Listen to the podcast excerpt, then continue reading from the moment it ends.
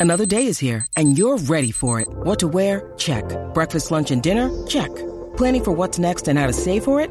That's where Bank of America can help. For your financial to-dos, Bank of America has experts ready to help get you closer to your goals. Get started at one of our local financial centers or 24-7 in our mobile banking app. Find a location near you at bankofamerica.com slash talk to us. What would you like the power to do? Mobile banking requires downloading the app and is only available for select devices. Message and data rates may apply. Bank of America and a member FDIC. So instead of buying a thousand shares of Amazon for $2,400 per share, which would cost $2.4 million, what if I could just have the option to buy those thousand shares if the stock, say, goes above $2,500 in the next three weeks? I'd make $1,000 for every point that Amazon goes up. But if Amazon goes down, I'd want to cap my losses. That's exactly what options trading can do. Today on Dumb Money, our lesson in trading options. This is Dumb Money Live with Chris Camillo, Dave Hanson, and Jordan McLean. Streaming live on YouTube. We are Dumb Money. Hey there, Dave here, along with Chris and Jordan. Together, we are Dumb Money. Welcome to the show. It's Thursday, April 16th. These days, every day seems like a Thursday. We're in a never ending Thursday, never quite getting to the weekend. It's a time to talk options. Has to be one of our like most often requested topics, right? Uh, do an options episode, do an options episode. Today, we're doing the options episode. Yeah, I know that I know that Chris went back and read the, uh, the, the, the, now he knows how to teach you. Um, and I know that options it's one of my favorite ways to trade. Uh, yesterday, I bought Amazon calls. They are up over a hundred thousand dollars today, like one hundred and six thousand dollars in profits on options that I bought yesterday. And Chris, I know your portfolio is added. Can we even say what your what your new running total for for just the week since Monday? I'm embarrassed to even say it's uh 2.5 million since Monday up. That's it's mind-boggling. almost almost uh, exclusively due to Amazon, Netflix, Shopify, Peloton, um, Roku, right, and maybe one or two other stocks, and then a couple that I've been shorting, like you know Dave and Buster's, and uh, but it's kind of surreal right now, and I don't think there's been a better time to discuss options Uh, because no, absolutely. options you know you know my chapter is in my book dave uh, that i named options after as the chapter is fake it till you make it because that's really how we got into options when we were teenagers right we, we used to we want to fake it till we make it And before we go any further, I did find this really good clip on the uh, on the YouTube. This uh, like genius has a channel uh, where he basically defines all the terms. So in about a minute, here's everything you need to know about options, and we'll we'll come back on the other end and show you how to actually use them. This is my one sentence option lesson. Options are a contract that lets you buy or sell a specific stock at an agreed upon price by a specific date. Okay, we'll break it down a little bit more. A contract is just what it sounds like. It's an agreement, it's a legally binding right for you to be able to buy or sell something. I said a specific stock, but really it could be any asset. In my case, we're going to be talking about using an ETF or an exchange traded fund. And I said it lets you buy or sell. Specifically, that is the right to buy or sell and not the obligation. You don't actually have to act upon this contractual right that you're buying. That right to buy is called a call, and that right to sell is called a put. That agreed upon price is referred to as the strike price, and the specific date is known as the expiration date. That's the terminology, but it really makes it sound way more complicated than it is. The simplified way of saying how my pause button works if the stock market goes down, I want to be able to sell at today's price instead of this lower price after it went down. And to be able to have that right, I actually have to buy a contract. The amount I pay for that contract is called the premium, just like the premiums you pay for car insurance. These contracts are a little different though. They trade like stocks. They have their own stock market actually. Uh, the Chicago Board Options Exchange is the biggest. It's been around since before I was born. Someday maybe I'll make a video about how I used options before I had any money and was able to afford stocks. And today is that day. So and, and I know you actually got me into options. I, you know, I, I remember before you were an author and uh, before you knew what you were doing, we were we were playing the options game, and I remember reading that standardized risk characteristics pamphlet that you get from your broker, and thinking this is the coolest thing ever. Like if you just deep dive into what these actually can do for you, it it lets you take your hundred dollars and control uh, a hundred shares of Amazon, Dave, like literally right now. Could, could, I, I, can we talk about just the whole I don't know. A lot of the people watching today might be so new to options, they don't even really understand just just what it means, like what the purpose of an option really is. Just it just inherently how an option works. I, I want to take you through a little story, and this came from my book. Um, and I read it this morning. I hadn't read this thing in ten years, but I love this story. It's a story about, and it, sometimes stocks gets it's, it's, confusing talking about this in the, in the in the context of a security, right? But let's talk about it in the context of real estate because I think everyone understands real estate easier than they understand stocks sometimes. So I have this story where you are I don't know, this guy's in Boston or something and and he overhears a major league baseball owner who is walking through the hood, right, um, with the mayor.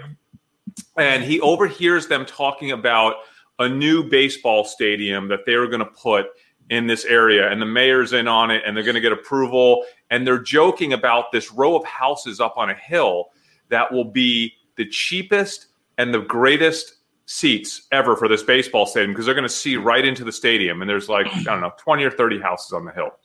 And so you're overhearing this and you're like wow i need to go buy those houses right? I need to buy one and you have you know, you could think you could buy a house for fifty thousand dollars. Let's say one of these houses on the hill. It's like the worst neighborhood in town, and you think for sure the value of that house is going to go up to hundred thousand dollars as soon as this news breaks that they're going to build a stadium here. So you have two options. One is you could buy a house for fifty thousand dollars, and when the news breaks, you can sell that property for hundred thousand dollars, and you make double your money, right?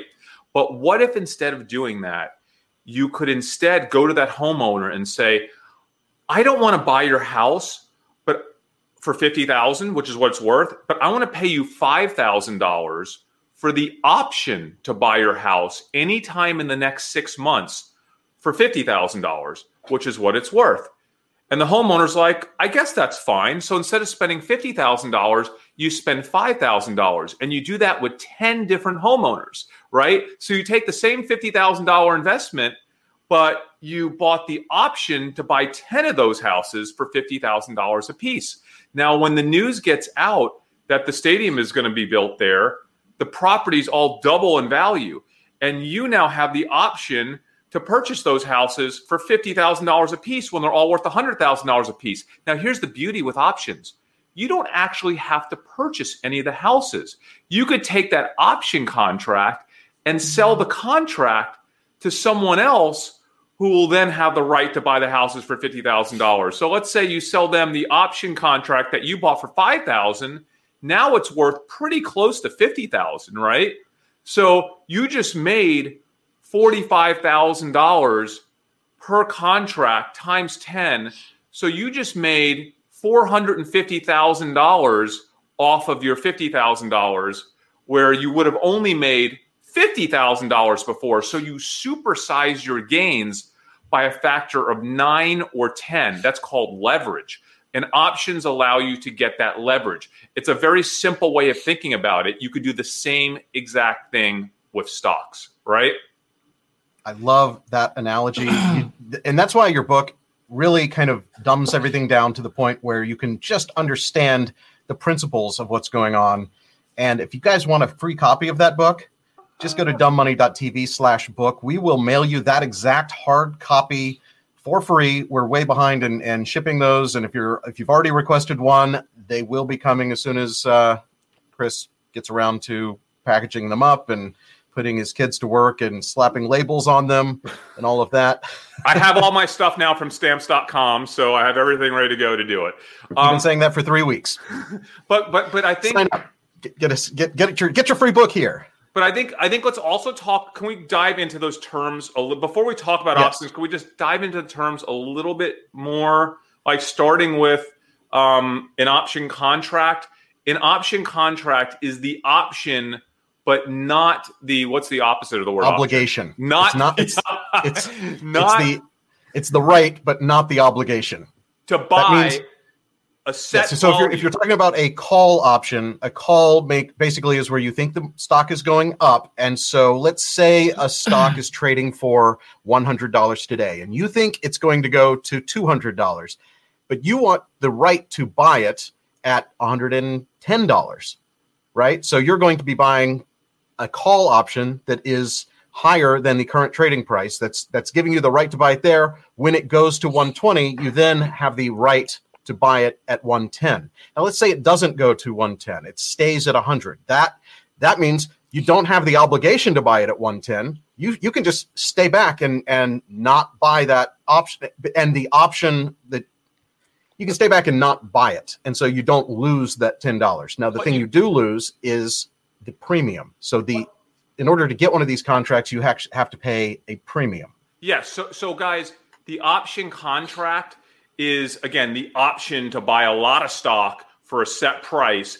anytime between that moment when you buy it and some predetermined expiration date, which you can choose. Generally, op- most options expire on Fridays. So you kind of pick some Friday in the future, that becomes the expiration date. Now, the value of that option is a combination of two things that option has what's called time premium. So the the more time that's left on the option, the more money that option is going to cost. If you wanted to buy an option that expires in a week, that would be relatively cheap compared to that same option that expires in 6 months or a year, right? So the more time that's left on the option, the more it's worth. As you, the option gets closer to its expiration date, it loses value. So it loses a little bit of value every day. So if you have an option that has $100 of time value left on it and it expires in 10 days, it will lose about $10 a day until it eventually becomes worthless, at least the time portion of that option value. Okay. So that's what that's what we call the expiration date, and that's what drives the time value the option. The, the other piece of value that's in the option, now time erosion, that's a great graph, Dave. Um, the other side of the uh, option premium uh, is the degree to which that option has inherent value that it's in the money, right? What's I, I should know the name for that. I don't know what I'm. I need to reread my chapter again. Uh, but but if an option, if you have an option to buy a stock that's worth that's currently trading for $100 a share and your strike price the, the right that you have the option to buy that stock at is $90 a share then that it would inherently be worth $10 right so you have the time premium and you have how much that option is inherently worth based on how much higher the stock is trading for a call option than what your term you're strike looking price for is. is is intrinsic value. Could- yeah So that, that thank you, value, the intrinsic value, is intrinsic is- value. So, uh, you, you know, we've been doing this for t- for too long. But Dave, can we just talk for a second about strike price, which is so important? What what's the strike price? You got? I mean, Jordan, you you strike price. What is that to you? What's that? Strike price. What does that mean to you? What the strike the strike price? The strike Yeah, price. like is- how would you explain it? Because it's, yeah, it's the price at which um, uh, you can execute that option, right? And by execute, you right. mean it's the price in which you have the legal uh, right option, but not obligation to buy Right. or sell that stock Right. at. Mhm. Right, and it's a hundred dollar strike price, Right. and you can buy that stock at a hundred And dollars. so the difference between the strike strike price and the current price is basically your spread. And can we, guys, can we talk just about calls for the first part of this, and then we'll talk about Yeah. puts later? I think it's easier way. We're only going to talk about call options right now, which is the ob- the option to purchase stock at a predetermined price, which is your strike price, anytime between now and the expiration date of that option, which is usually on a Friday at some point in the future. So now we have a pretty good idea of how options are valued. Let's talk about what an option contract is. An option contract represents 100 shares of stock. This is so important, guys. If you don't get this right, you're never going to understand option pricing. If an op- a one option contract equals 100 shares, and options are priced per share. So if the cost of an option, if you're like, how much is that option? And it says it's $5, what's the cost of an option contract? It's actually $500. Because when someone says an option costs $5, what they mean is it's $5 per share. So by purchasing one contract, you have to pay $5 mm. times 100 shares. So a $5 option actually costs you $500. Um, do you want to talk about a specific option we bought recently to help kind of illustrate this? Yes. Do you want to talk about the ones that, that I think you and I are both in the Amazon uh, April 24th expiration date? So we're, we're uh, talking about the 2200 calls. So right now, we bought Amazon, yesterday. We literally just bought these, add these yesterday. So, so yesterday Amazon is currently trading at two thousand four hundred dollars. Yesterday, it was trading at less than that. Uh, two thousand two hundred when we bought twenty three hundred dollars, say. But it was at twenty two forty when I bought mine. Okay, roughly twenty. Excuse me, it was at twenty. Amazon was trading at two thousand two hundred and $30 roughly when I bought my options yesterday. So if I want to buy 100 shares of Amazon yesterday, I would have had to have paid, uh, correct me if I'm wrong, Dave, $235,000, right? Per share? No, for 100 shares. For 100 shares, yes. 100 shares would have cost me $235,000. Or for in, I could have gotten the same 100 shares, the option to buy those 100 shares at a strike price of $2,200, which is about $30 less than it was trading for, for only $45. But when I say $45, what I really mean is $45 times 100, which is $4,500. 4500 is that $4,500. So for $4,500, I could have controlled $235,000 of Amazon stock. Crazy, right? For exactly three days, day four days. It expires on Friday, right? For exactly three or four days. So well, what I you, did, you're you're in the April 17th that expire tomorrow. Uh, I actually got the 24th that expire in eight days from now, nine days from when I bought them. And Dave's would have been a little more expensive than mine because he has a whole extra week of time value. Um, but what was so interesting about this option was I actually bought 20 of them. Okay. So th- for me to buy 20 options, that actually represents 2,000 shares of Amazon. For me to have bought 2,000 shares of Amazon yesterday, that would have cost me uh, four point uh, five million dollars, right, yeah. Dave? Yeah, so exactly. Instead, instead of spending four point five million dollars yesterday on those Amazon on that Amazon stock, I instead spent uh, what was it forty five? I spent I think what forty five thousand dollars. I spent ninety thousand dollars. So instead yeah, of spending, I have, I have my I have my example, and and I bought the April twenty fourth twenty two hundred calls. I bought ten of those. They were uh, they, cost $102 each. Means I spent $102,000 to control $2.2 million worth of stock. So those 2200 call, you know, 2200 strike price, if I were to buy stock at $2,200, I would be spending $2.2 million. So for $100,000, I got $2 million worth of stock. Because- and if, if we take that down to smaller numbers, the, the exact same is true. So that $102 premium that you're paying for the option, if you bought one of those, you're controlling 100 shares at 2200 So basically, you're controlling $220,000 worth of stock for a price of 102 times 100, so $2,200 right? So let's talk about leverage, Dave. So how much leverage? That would have been about fifty. Is that about what? How much leverage is that? Let's do the division for me. Uh, that would how much stock are you controlling? Twenty two.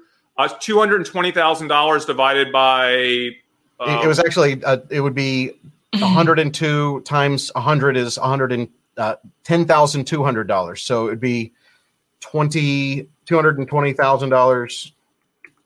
Twenty two times leverage twenty thousand dollars divided by carry the one. Uh, yes.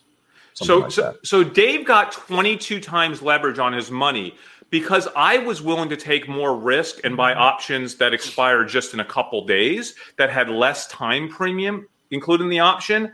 My options actually had, let me see, uh, four. I paid forty five dollars for the options that divided by uh, twenty two hundred. So what's twenty two hundred divided by forty five? Let's see here. This is important. Uh, twenty two hundred divided by forty five. 48 times leverage. So I was able to control 48 times more Amazon, right, than I was willing to buy. Dave was controlled how much? About 22 times leverage? Mm-hmm. 20 times. Now, think about that, guys. What that means is that if Amazon's not going to double, right? But if Amazon did double, um, instead of just making two times your money, you would make two times your money times 40, right? Or Dave would have made yeah. two times his money times 22. So like 50 times his money for Dave. And for me, I would have made a 100 times my money if Amazon doubles over that period. But more realistically, what actually happened, Dave, was Amazon went up by about 10% in the last day. Crazy. Um, this is insane, yeah. but it did. It went up 10%. Since, since we bought it. And, and so it's up four four percent of that is today, and the rest was yesterday. So how much is your option? Uh, how much Inst- you would have made if you bought Amazon stock, you would have made 10% on your money, but you didn't. Instead, you bought Amazon options. And how much have you made on your money in a percentage basis as a result of that, Dave? Well, let's let's pull that up. Hang on. I so here's my Amazon, and I am up uh, 94 thousand dollars. So on a percentage basis, sixty-eight percent since yesterday on these 10 2200 calls. Okay, so I am up. Um, Mike, I spent ninety thousand dollars, and my options are worth four hundred and eight thousand dollars. So I made over four hundred percent uh, on a ten percent move in Amazon. So Amazon went up about ten percent, and the value of my options went up 400%. So you see how much leverage can benefit you, right? And, and when when it goes right, when it goes yes. right. But, but you, we also have to talk about the risk because what you did is you gave yourself two days for the stock to go up that 10%. I gave myself nine days. And so you paid more. Uh, I paid more per contract than you by about double ish. And had less leverage because of it. But I, you know, if the if the market had gone down for 2 days, you would have lost all of your money and I still would have had 7 days for it to recover perhaps. It, it, exactly. And guys, by the way, this is such an anomaly. What has happened to us over the past 4 weeks, 5 6 weeks, all the stuff we've been talking about on Dumb Money Live is such an anomaly. This literally I've been trading for 32 years actively derivatives, options, uh, high risk. I had never experienced anything like this or even close to it in my lifetime. Uh, this is not normal. Um, I did not expect Amazon to go up 10% in two days. I was hoping Amazon would go up 2% or 3%, uh, quite honestly, in, in, by tomorrow. So here's what's interesting. I'm going to get to the number one question that gets asked to me more than any other question when it comes to options. Chris, how do you choose a strike price? And Dave, I want to talk about this with you about this Amazon trade. Yeah, and, and you, uh, we have a we have a question from one of the viewers asking this very thing: what uh, what is in the money versus out of the money? And so, and I don't think that was the one I meant to pull up, but basically the question is where do you where do you pick that strike price? Why did to, we pick 2200s when the stock was trading at 2300? No, no, it, was, it wasn't. Well, maybe when you got it, but when I got it, it was trading at twenty two thirty or something like that, right? Uh, or yeah. something like that. So it, the stock was trading at twenty two thirty. I bought the twenty two hundred call options. When Dave, where was the stock trading when you bought it again?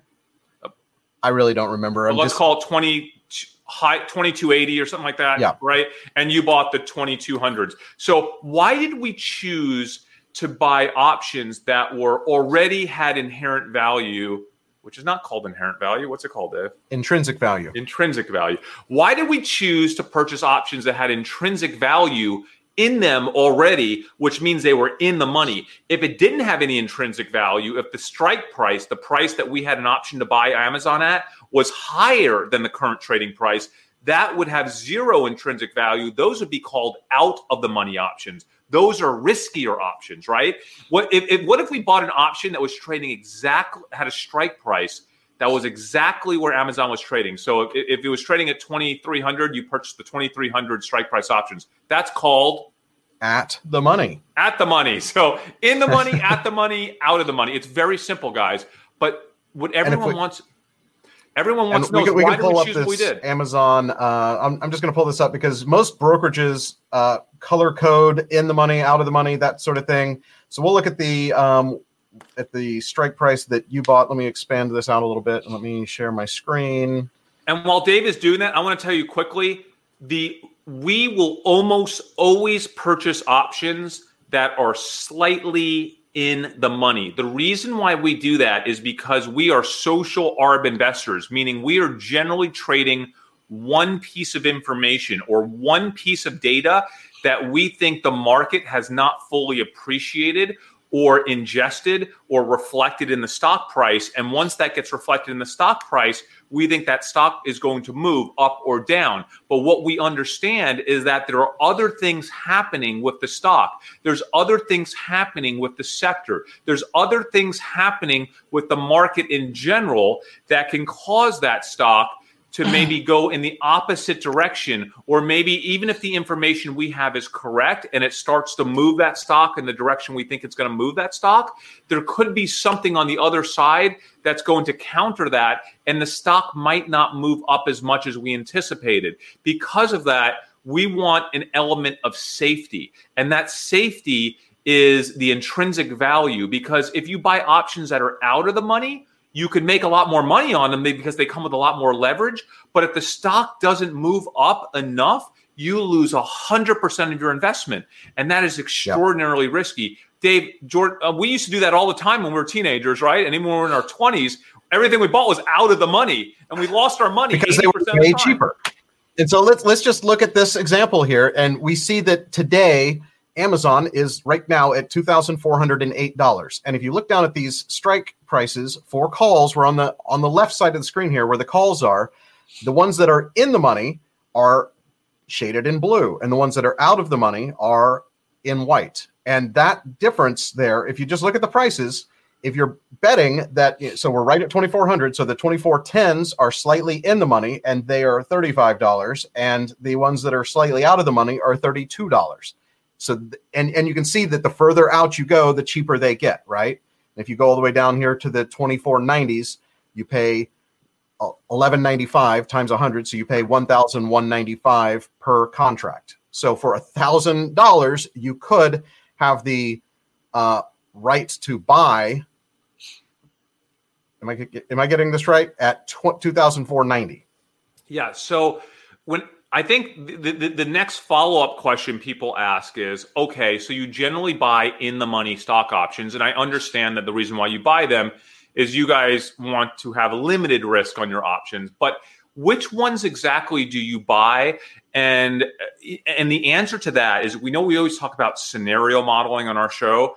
We actually apply scenario modeling to picking options. And what that means is, you know, there's other ways to do this, like Black Scholes formula, where you could actually input, you know, various things like volatility and option premium, and it will tell you yeah. which options are the best based on what you're looking for. But what's considered the fair market value. Yeah, but that and- that's kind of all takes care of itself, don't you think? I think when I look mm-hmm. at an mm-hmm. option, we have an anticipation that if the information we're trading is correct, we believe that the stock is likely to go from here to here. Let's for a call option, right? And so what we do is we say, well, if we buy this strike price and we're right, and the stock goes from here to here in this period of time, how much money are we going to make?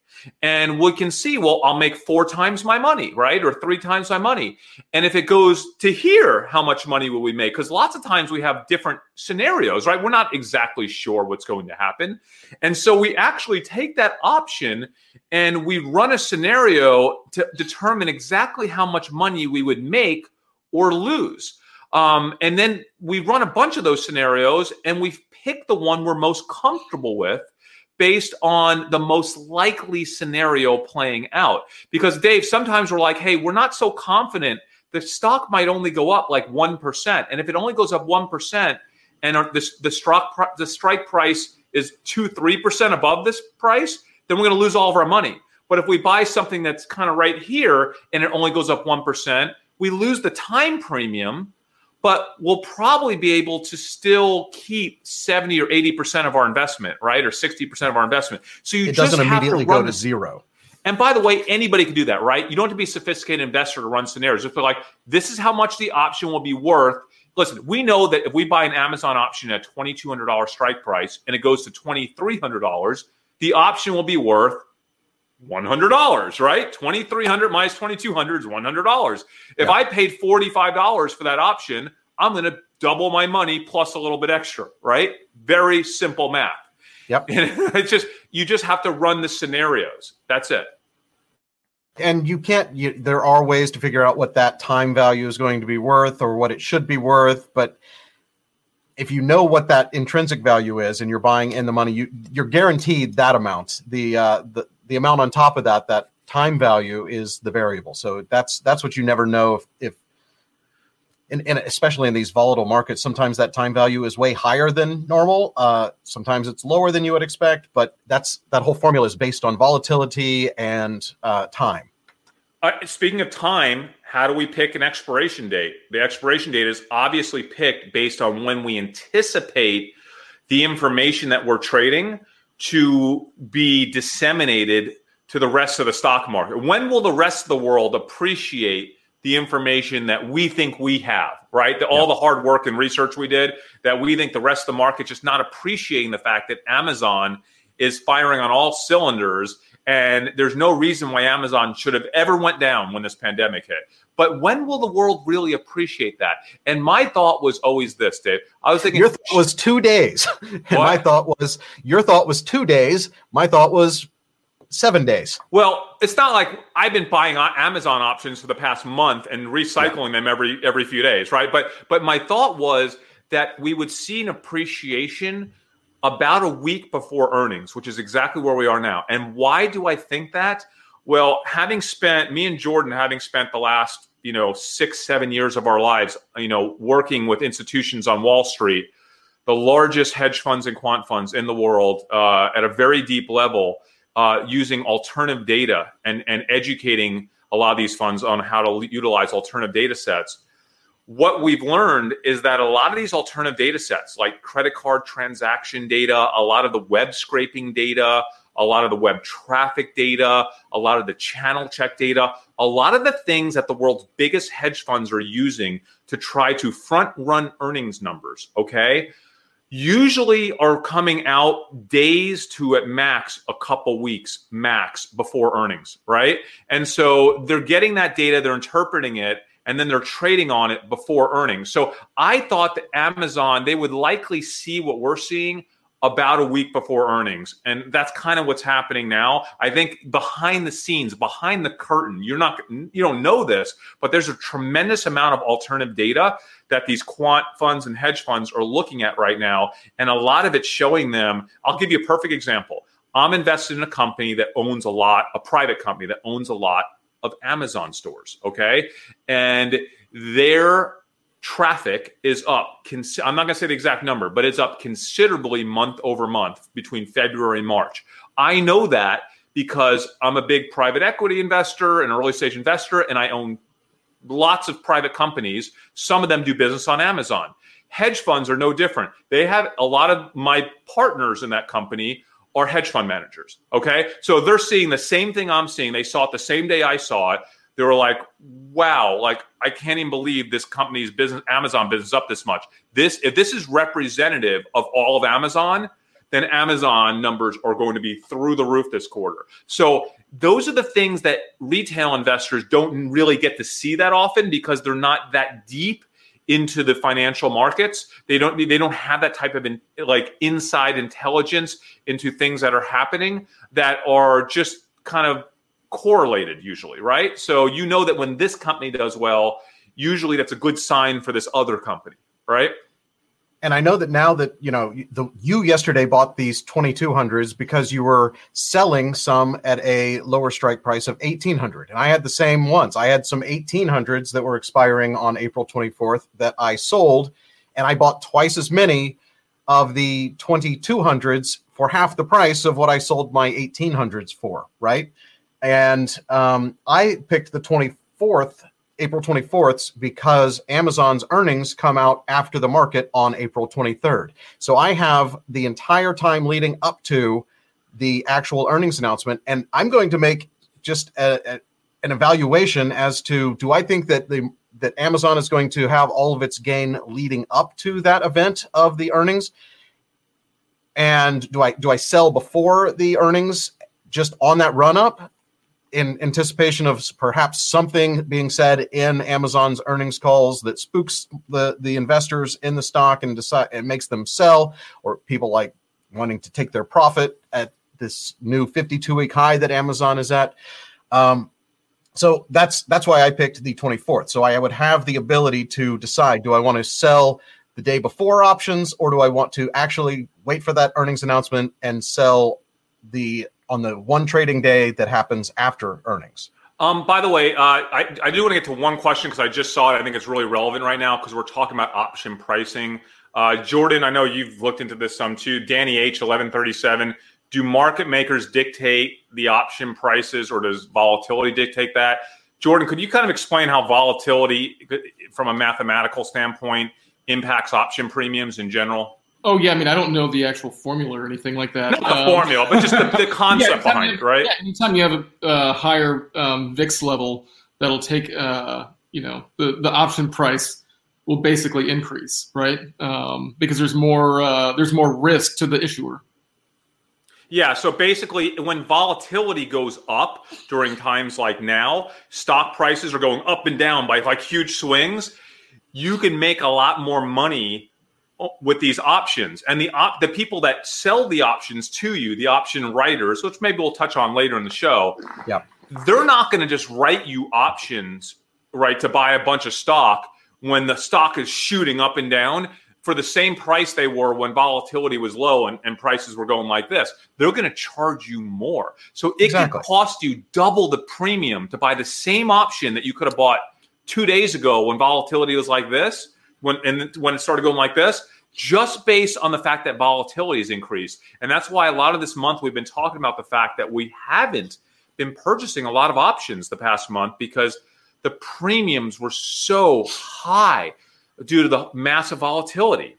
For a good example is what we were using to hedge our portfolios was um, putting buying put options on the SPY, the S and P 500 uh, ETF that the, the premiums got super high on that because unlike normal times where you know the the entire market goes up 1% down 1% it, it, you're not seeing giant changes overnight. We were seeing in one day the market going up 10% or down 10% and so when you have those kind of big swings in something that traditionally trades in a much more narrow range you're going to see higher premiums for the options. And so it got really expensive to continue to buy put options on the SPY.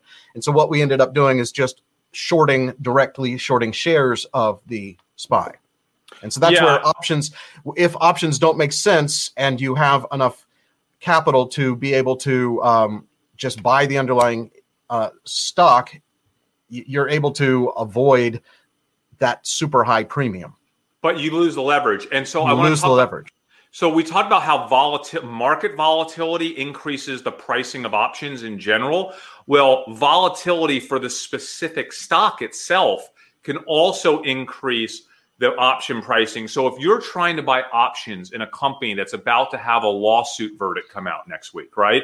And if the lawsuit verdict is A, the stock price is going to shoot through the roof. If it's B, you know, uh, bad for the company, the stock price is going to drop through the floor. So it, it, the market is not dumb. That everybody knows that that lawsuit verdict is coming out next week. They're not going to sell you options cheaply on that stock. So even though market volatility might be really calm, you might look at that stock and go, "Wow, the options are so expensive. Why is it? I, it's so expensive for me to buy leverage." Well, obviously, because who's going to want to sell you that leverage on the cheap when they know that there's something that's about to happen that would cause massive volatility in the stock price. So there are no there's no shortcuts here, guys. There's no way to kind of cheat the system. It's an efficient market, meaning the option prices are priced appropriately for what is currently known about that particular stock, that sector, and the market at large. So don't try to don't think you can kind of outsmart the option writers.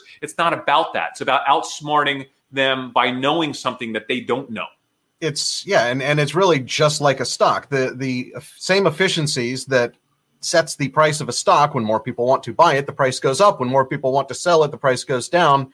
There always has to be a buyer, whether it's an actual individual who's selling that option or it's a market maker who is selling that. There's always there's a bid and an ask and, and there's a price that that someone is willing to buy and someone is willing to sell, right? And I think you go into that in your book when you talk about, you know, you have to think of it like you're buying an actual tangible thing where every time you're buying an option, there is someone selling you that option.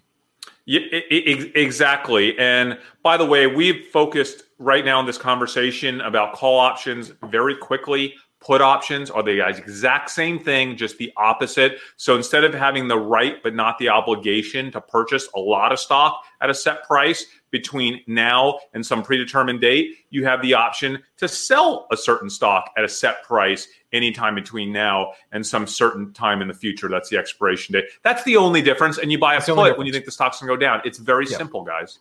Yeah, right? and and you and if let's explain that a little bit more. You buy. It, it, I see a lot of our people in the uh, chat are very sophisticated and want to know more about our strategies, but a lot of other people are watching this because this is really a lesson for beginners as well. So, if you think a stock is going up, the reason you buy a call is because you want to be able to lock in a price that is lower than where you think the stock is going to go. So you're buying that call as the stock goes up. You you want to be able to buy it at this lower price if you're buying a put, you think the stock is going down. So you're picking a predetermined price that you would love to sell the stock. And if the stock goes below that price that you've predetermined that you would like to sell it for, you then are making money because you sold it here and the stock has gone down. It's it's the same buy low, sell high, uh, mentality that you have heard forever. That's how that's how the stock market works. The options market is the exact same. So you're buying a call when you think things are going up. You're buying a put when you think things are going down. And I don't know if we'll get to it later in the show, but there's more sophisticated ways. There's all kinds of things that we really don't do. We we don't do these multi-leg buy some buy a call and sell a put kind of strategies. That's that's beyond what the way we use options. Um, but the one thing that we might do is if we own the stock, if we had, say, a thousand shares of Amazon that we wanted to write or sell the call, there is an income strategy that we might get to a little bit later. And also, a lower cost way of buying stocks would be to sell puts.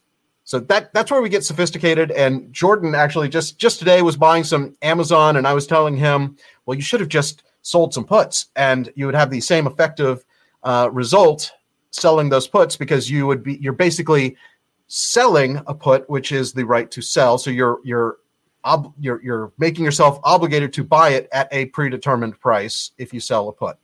Can I say why we don't get sophisticated with options?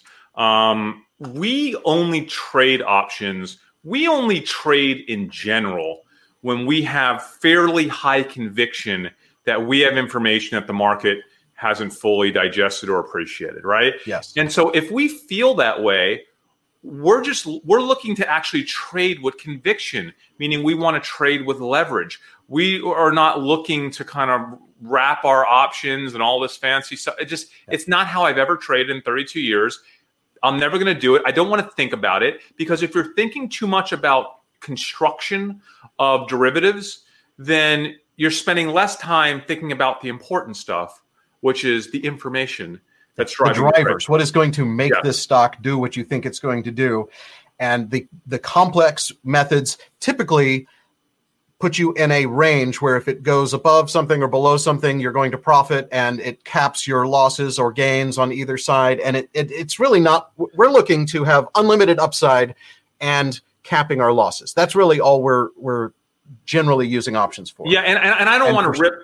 I don't want to rip all the people that do that, but I kind of will. But I'm, I don't want to. But but listen, I, I mean, I'm sure everyone has their own thing, and that's totally fine. There's different strategies, but for our strategy, there is really no way that you're going to generate the returns that I generate with that type of a strategy. It just it's just not really possible. Um, and like let listen, let all these sophisticated people do it. They're not making the kind of money I'm making. They're just not. Okay. So eh, they're not making the kind of returns I'm making because they are confused by noise, structural noise, mechanical noise. Um, and, and they just have a different objective. You're looking to double your money on a single trade. They're looking to maybe place 50 trades a month and have each of them give them a little bit of income and limit their losses. So there's there's just different strategies. Well, we- no, not necessarily. I, I think we all have the same objective. Their objective is to do the best they can with their limited ability to gain knowledge other people don't because they're not good at doing that. Okay. If you, Yeah. anybody has the ability to be good at what we do, we're not that smart. I'm sorry. We're smart, but we're not that smart. There's no nothing that we do that anybody couldn't do. When people say, "Chris, how do you have you generated, you know, 80% annualized returns av- annually for the past 13, 14 years, turning tens of thousands into eight figures?" How how does that happen? It happens because we focus on a strategy that works and we don't get caught up in the noise and all the BS that 99.9% of other investors and traders do. It just, there's listen, everybody wants to make a lot of money, right? For the most part, if you can't make a lot of money, then you try to do these other strategies to maximize a point a year over what you might have gotten without the strategy, okay? It's just not what I do. By the way, this is a great time to say we're not financial advisors. We're not advising you what to do.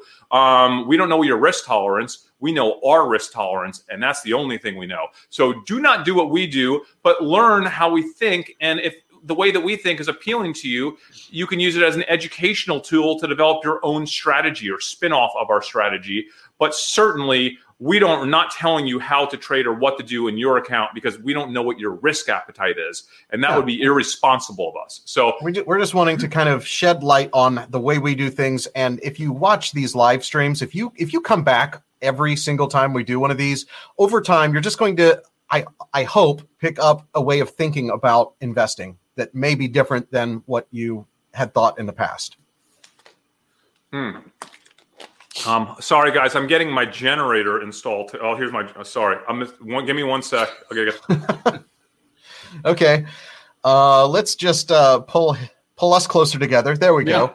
Um, so let's talk about your specific trade today. You bought some Amazon, and let's look at an option strategy to like have done the exact same thing, but in a slightly more sophisticated way. Yeah. What- so, you, you, um, you basically bought shares, right?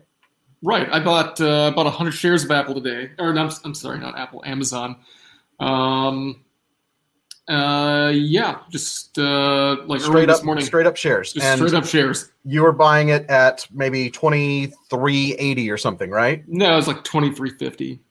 2350 yeah. so let's let's pull up um options. And let's say you wanted to buy at 2350 okay? You could you could have and we'll we'll just say you you like the price 2350 that's that's a great price for you.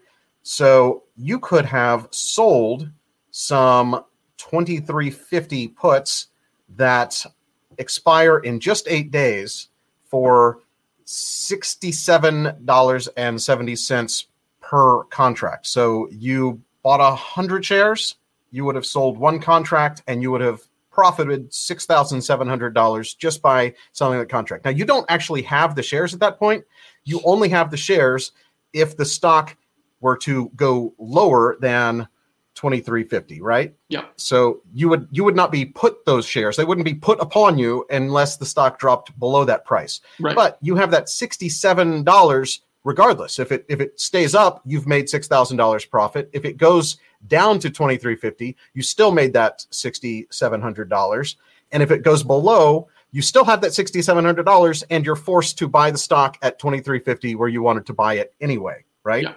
If it went down to 2200, you're still required to buy it at 2350, so you basically are now buying stock at a higher price than you could on the open market, but you basically got a sixty six thousand seven hundred dollar discount. So you're basically buying the twenty three fifty. You're you're in essence paying uh, twenty two and change. I'm not good at math, but you're basically getting a discount on the stock. So that's Right. that's kind of the the thing that I was saying that instead of just straight up buying today, you could have locked in some profit and then you also have the benefit of if the stock were to go down you own the stock if the stock were to go up you have guaranteed profit and you could continue to sell more of these knowing that you're not going to end up buying the stock right So is that what did you do this? um i haven't done that yet but i think Yeah. but the next straight up shares that i buy of amazon will be done in that manner i'm going to plan to buy the uh, sell puts and hopefully get the stock that way. And I have several other positions where I have done that. So let's uh, switch us so that we're in the right order for consistency. And welcome back, Chris. We were just giving a uh, little lesson on how you can actually buy stock uh, through selling put options. And it's a way to basically get stock that you want to buy anyway at a set price, today's price, at a discount by getting the guaranteed premium. And if the stock goes up, you don't get the stock, but you can keep selling more along the way. Yeah, so that would work uh, we're in a strategy where you had pretty good confidence that the stock was a stock that was going to do okay, you know, in the short term, but you didn't think that there was a likelihood that it was going to go up a tremendous amount and Right. that you're going to miss Yeah, out on. because you are capping yeah, you're your capping upside. your gains, right? Yeah, Yeah.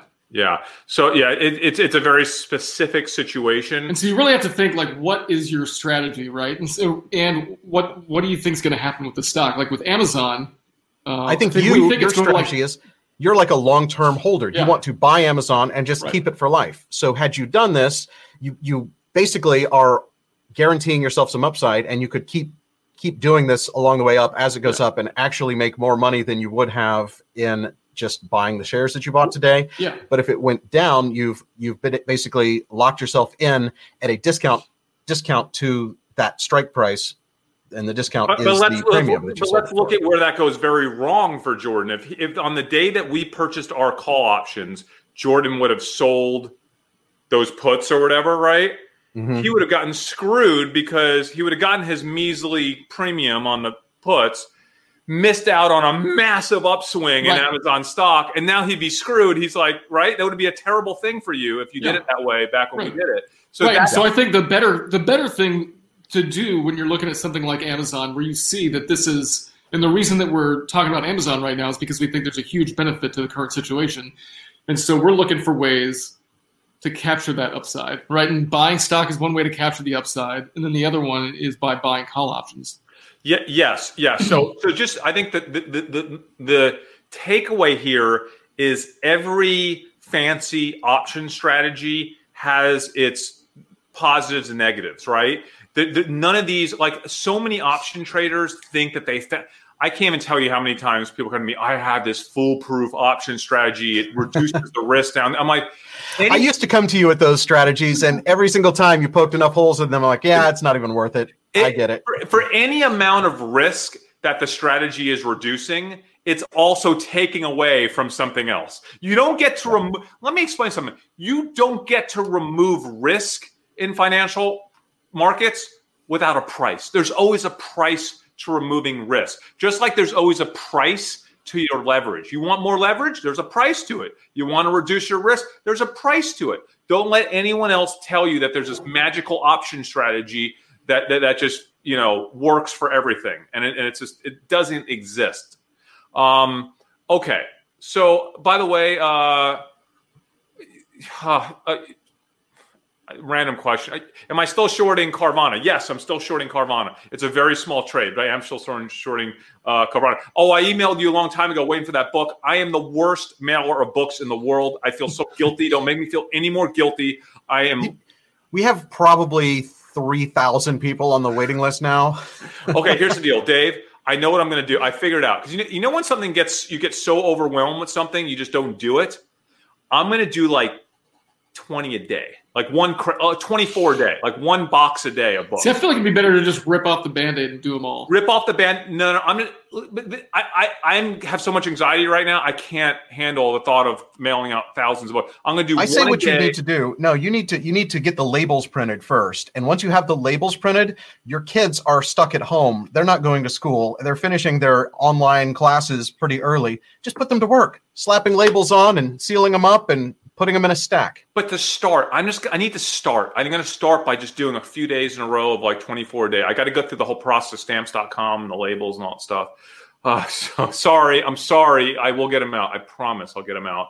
Um, and the place every time we we mention it, someone wants to know. Dumbmoney.tv slash book is where you go, and that's uh, and just fill out the thing. Let us know how you found us, that sort of thing, because it's uh, we, we love our fans. We love the people who watch us. And it's, we, we actually, this live thing has, it, it kind of was born out of, you know, not being able to hang out and go to lunch and film our episodes. I love doing this live stuff. We're, we're doing it at least twice a week now. And it's the only time I get to see you guys. And I just wish Jordan, you would send us some of your barbecue for these episodes. You should like have them favored here the night before. you could warm it up. Um, um, can I say uh, this is a question that comes up all the time too? Rob at eleven seventeen. When is the right time to take profits? Do you let it ride, or do the option price goes up too much and it's deep in the money? It gets harder to sell. I haven't been able to understand that. Rob, I'm going to tell you a very simple answer, and it has it, it, it translates to options the same way it does with our equity. We initiate a position when we think we have information that the market doesn't have or hasn't appreciated um, on a particular stock. And we exit the position when we think that information is either no longer relevant or when that information has been disseminated to the investing public at large. That's it. Doesn't matter if we made money, doesn't matter if we lost money, nothing else. Matters. In fact, I used to say that the best way for to trade stocks with our info, info arb strategy is to close your eyes and not even look at what the stock's at if you right. could literally trade in and out without ever knowing if you made money or lost money, just trade on the information dissemination in its in within itself, that would be the best way to do this. Uh, no one has no one has the ability to actually do that. But no, no, but but once once you have if you have some thesis and once you see a news story come out uh, tied to the stock that you're talking about with that information, you know that it's time because now everybody has that information. And whether the stock has made a move or not, you know that what you were thinking has now been priced into the stock. Yeah, or an analyst report, or a company, a company announcement, or just people in web boards discussing that thing that you thought was so, you know, interesting that no one else appreciated. As soon as that comes out to light, that's when you exit, unless you have a new piece of information, right? That you, you want to start trading. It's that simple. Yeah. Um, what else we got here, guys? Yeah, I couldn't I couldn't go that far back in my I, I lost the uh, history of my uh, of the chats here, That's so I can, fine. I can only look at the more I'm recent ones. Old comments, but go ahead, Dave. Um, let's see. Question. They want they want Jordan to send some barbecue with each book. That would get kind of gross. Uh, Might make the pages a little soggy. Oh, oh, Leon says max lost is what you use to buy. I don't know what Leon's saying, but let's just state for everyone the most you'll lose in an option is the amount you paid for the option. It's not like shorting stock where if you buy a put, you can lose your money plus more. If you're bu- if you're going long an option, meaning you're buying a call or buying a put, the most you will lose is that money. Um, and yep. you almost never exercise the option. That's when you let the option go all the way to the end, and then you yeah, actually because because if you do exercise, you have lost some time premium, and you can always up until the minute before it expires, there's there's going to be a slight advantage to selling the option instead of just being put the stock if you if you're um, if you have a call calling the stock if you're short you're gonna you're gonna be better off selling the option instead of letting it actually expire because of that time value that's on top of the intrinsic value. Yeah, and by the way, Will Holmes eleven twenty five says premiums move differently than stock price. The, generally, premiums move directionally in the same way as stock price, but it's not perfectly correlated because remember the premium there's time premium there and there's intrinsic value. So the time premium is always eroding, right? It's oh, you're losing money every day on that time frame. That's always going yes. down. So if a stock just stays even, your the option price that you have by definition would go down every day. Like well, we saw something really interesting when the uh, VIX was dropping from 80 down to 50 is that all of the option values were dropping also because uh, that change in VIX was happening kind of in real time. You normally don't see that because the VIX is normally somewhat stable. Yeah, that's super super rare, right. but you're totally right. Like like if something happens that would impact the volatility of the market or your stock, that in itself would cause the option to go up or down because that that that volatility premium could go way up or way down in your stock. But listen, those things generally, as a general rule, don't usually come into play. This is extraordinary times that we're seeing stuff like that. Oh, let's see. Do you want to talk about leap options?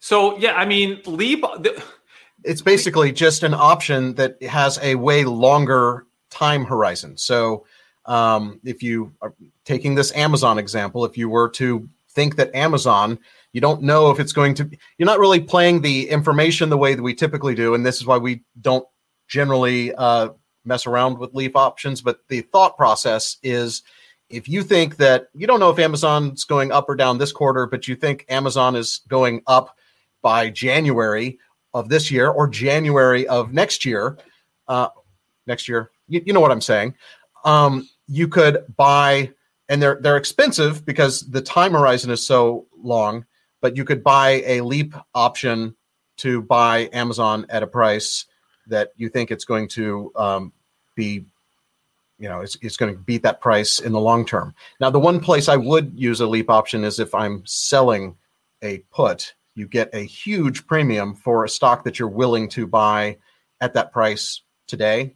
That's uh, something that I was looking at when Amazon was at at uh, what was it, uh, 1600, 1800, something like that if you had sold uh, January 2022 puts, I in January of 2022, I think that Amazon is an eighteen hundred dollar. That's a great buying price, and you could have you could have made like a million dollars uh, just in the premium for selling that that far out.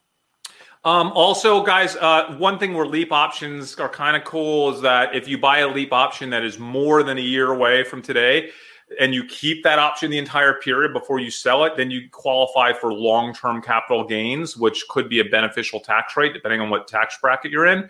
So, you know, we generally don't do it because they're very expensive. You don't get a lot of leverage with leap options because there's so much time premium that you have to pay. You usually only get like two or maybe 3x leverage on, on that.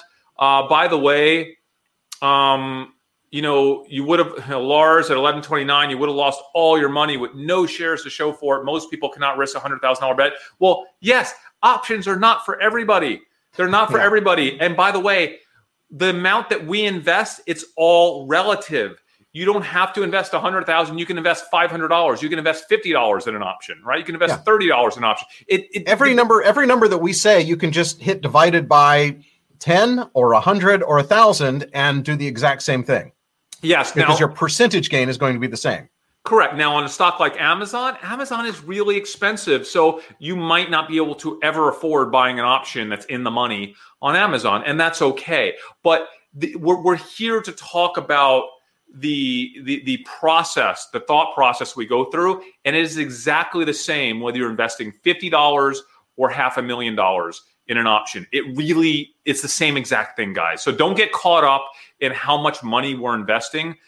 It's a completely irrelevant. When we started doing this, when we were 13, 14 trading, I'm trading my older brother's account.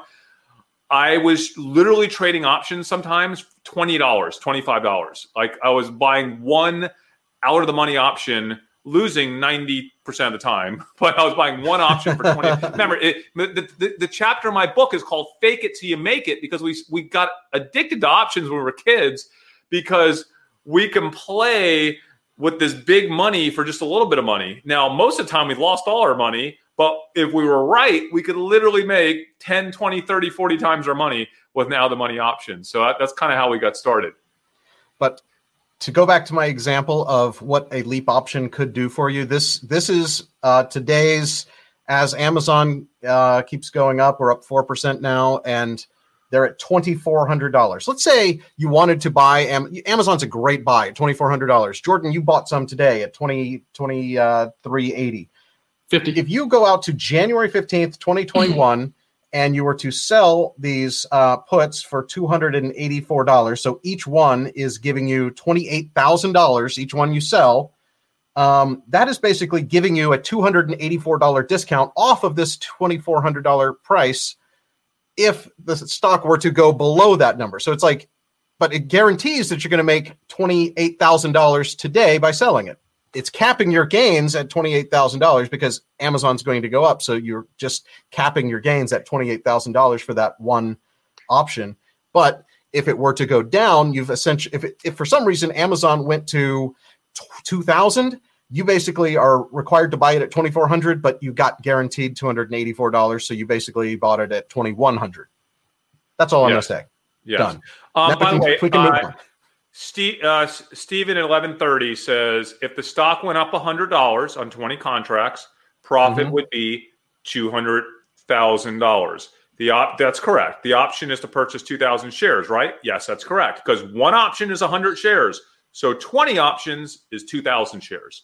Um, but you don't actually have to buy, then sell to take profit. Correct, Stephen. Correct. Exactly what I've been saying. You don't have to buy any stock or sell any stock. You never have to do that You can simply sell your buy your option and sell market, your option. Yeah, there's a market for the options. Yes. Yeah. There's a there's just like a stock. There's a They market trade- for the options. Yeah, they trade just like an, a, a stock. They have a buying price and a selling price at any time, and uh, anytime before they, they expire, they're just like a stock. And as soon as they expire, you can't buy them or sell them. And if you own a um, option that is in the money at the time of buying or selling, you have automatically executed that option, which means you do have to have enough money to buy the underlying asset.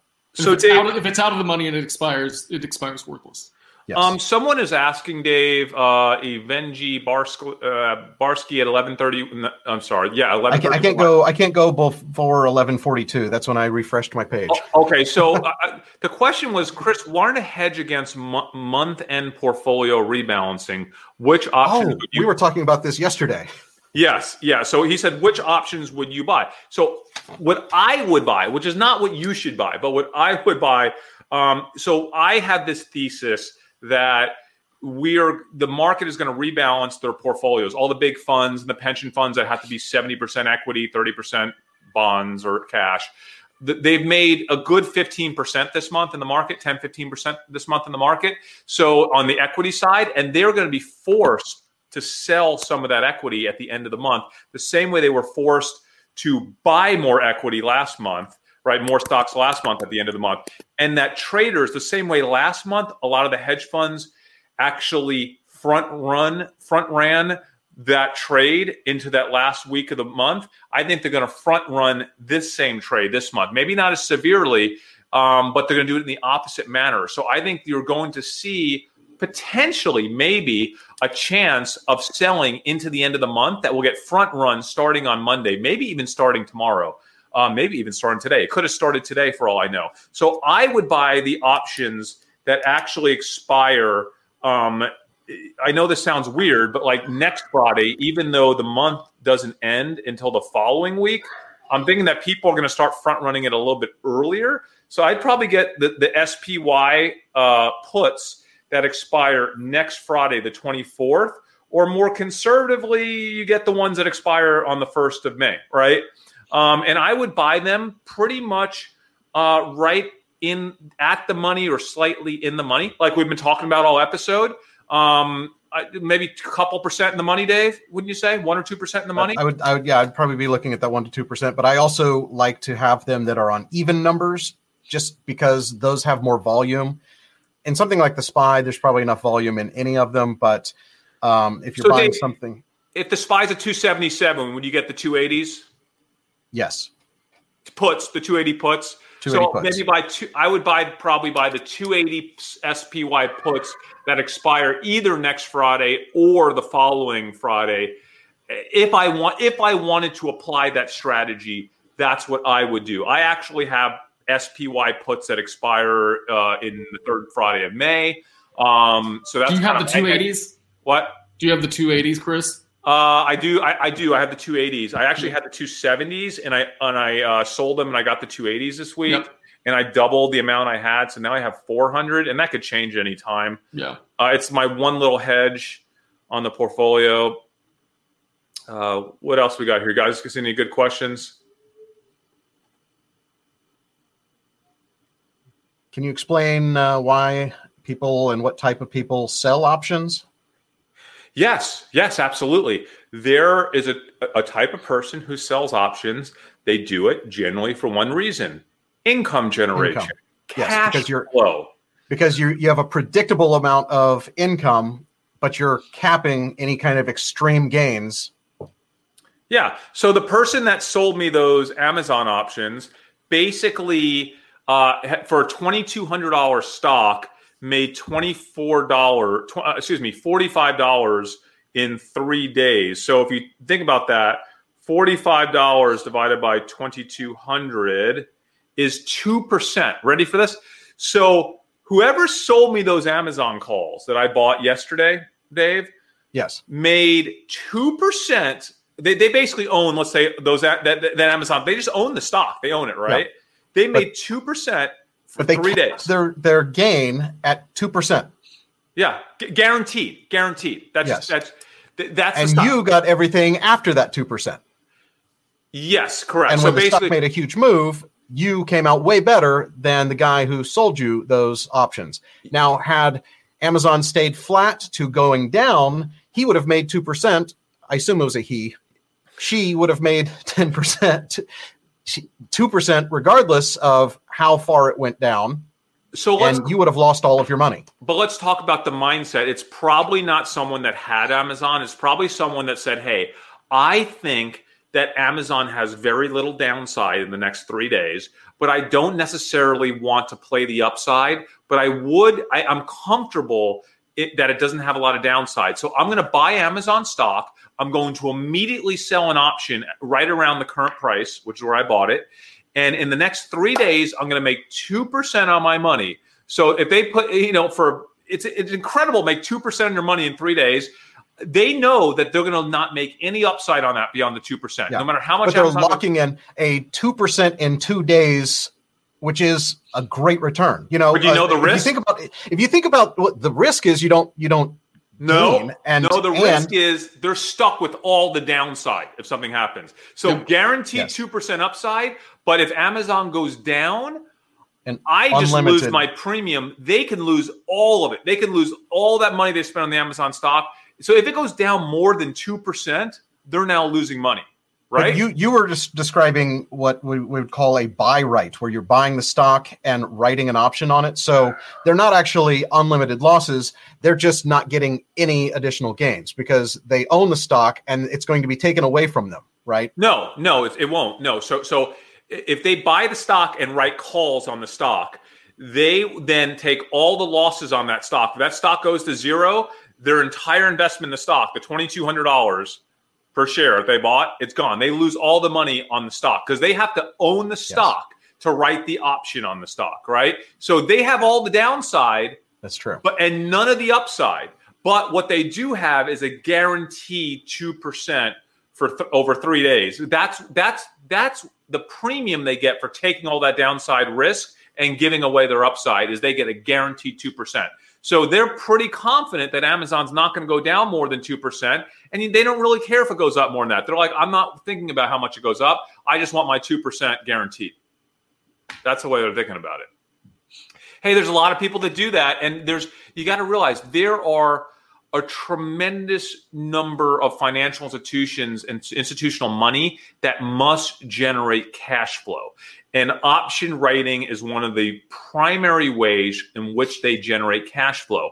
A lot of times, what they will do is they will protect their downside to some extent by basically buying puts on Amazon that are like further down the chain, right? So they, they made 2% selling me a call, but then they'll spend half of that money to buy puts to kind of cap how much money they would lose in a worst case scenario where Amazon started to go down. So instead of making 2% on their money over three days, they're only making 1% on their money over three days, which is still an incredible interest rate 1% over three days. And they can lose money, but they're not going to lose their pants, okay? Because they have puts to maybe cap their losses at like 4%, let's say. So the most they're going to lose is 4 or 5% of their money in a worst yes. case. So th- that's kind of how they think about it. By the way, people that do that, it's a whole different mentality. Um, and it's something, it's kind I, we call it, well, I mean, you're just capping your gains, right? You're just capping your gains. So you, it's a different mentality. It's not, it's, it's, it's not the way I think. It's an income investment. And yeah. So, um, can we buy options with a time frame or expiration of three months? Yes. Generally, most uh, most stocks that have options uh, have options that expire every month. It's usually the third Friday of the month. Sometimes they're weekly options that expire every Friday, but most have a monthly option that is the third Friday of the month. And generally, the leap options go out to January and often various other months uh, in the future in future years. Uh, what kind of fees come with options? It looks like Chris left again. He's gone. Bye, Chris. All right. So, what kind of fees come with options? Uh, if you're trading through an online broker who no longer has uh, fees for trading stocks, generally they uh, also don't have a fee for trading options, except sometimes they have a per contract fee. So check it. It, it really depends on your broker. I know that uh, I'm with Schwab, and they don't have a, a, a. I believe they don't have a fee on the actual uh, trade. Used to be like a thirty dollar plus thirty cents per contract. I think it's just now the thirty cents per contract. Yeah. Don't quote me on that, but that seems to be. Uh, I think that I think that that's the uh, price point. And Chris is back now. Where do you I keep had, going? I had to approve the bank wire, the hundred thousand dollar bank wire I told you about for our super secretive startup investment that we're funding that we're not going to talk about on this channel. Nope, we'll, you got to we'll... subscribe to our other channel, Dumb Money. Ding! Uh, you, oh, we have too many things on the screen right now. How do I get rid of this one? My, my bank, by the way, I know you're going to rip me on this. Wells Fargo does not allow you to wire money. How are you with Wells Fargo right now? They have a ten thousand. Are you kidding me?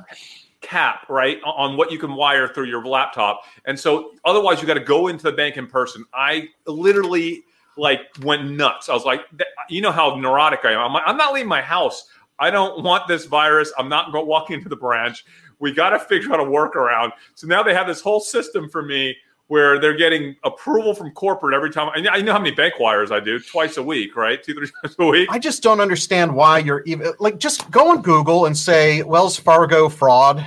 You really want to be with that bank? And also, how how did your um how did your payment pay what is it payroll protection plan loan go? Uh, trying to process it through Wells Fargo. You talked to the branch about that, right? Oh no, no, that was for one of my portfolio companies. Yeah, it was a nightmare. It was a night for them. We, we, we have a nice uh, private, we have a small local bank local that one bank. we, we both used. Um, By the and, way, we got our money just in time, Dave. They cut off. It's, it's out, right? Yeah, it's they're out of they money. we got our money. Out. We so, got ours, um, ours wired yesterday, and we cut checks that are being delivered to our employees. Today's Thursday; they're getting them tomorrow. The, the yes. first round of checks for eight we are, weeks we're paying 70 employees, most of them to sit at home, uh, exactly what they made waiting tables with their tips and everything. Like they're yep. they're getting basically we average for those of y'all that want to know how this works. We have a restaurant, 70 employees. We basically take the average of how much money they've made, you know, for, over the past year, salary and, with, and tips over and the tips. past year. And yes. we're just writing them a check for that every payroll. So they're getting full compensation it's coming from the government. The government gives us the money. We give them the money, right? And then it, it's really weird, but that that's what we're doing. And a lot of them are telling us, uh, "No, thanks. I'd rather have my unemployment, which is actually even more money." Some of these guys are making eleven hundred or more dollars a week on unemployment between the Fed money and and the state money, and that which is so much more money than ever made as a waiter working two days a week, right? I mean, mm-hmm. it's insane. Yeah, we, we had the same. So you have 70 people. We only have eight people that uh, were on this plan. And of those, two of them uh, chose not to take the payroll because uh, they were going to make because they, they were more part time. They they didn't work as often, and so they're um, they're going to make more in unemployment. But I think, I mean, who knows how long this eight week period is?